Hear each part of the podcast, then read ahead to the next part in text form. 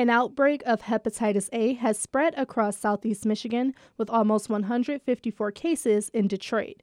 Dr. Joneigh Khaldun heads the Detroit Health Department. She says many of the cases are people who are at high risk of catching the disease. So they may have troubles with substance use disorders, they may be homeless or have transient living situations, um, or they may already have liver diseases, and hepatitis is a liver disease. Khaldun says vaccines are the best way to prevent hepatitis A, but the virus can also be prevented by frequently washing hands.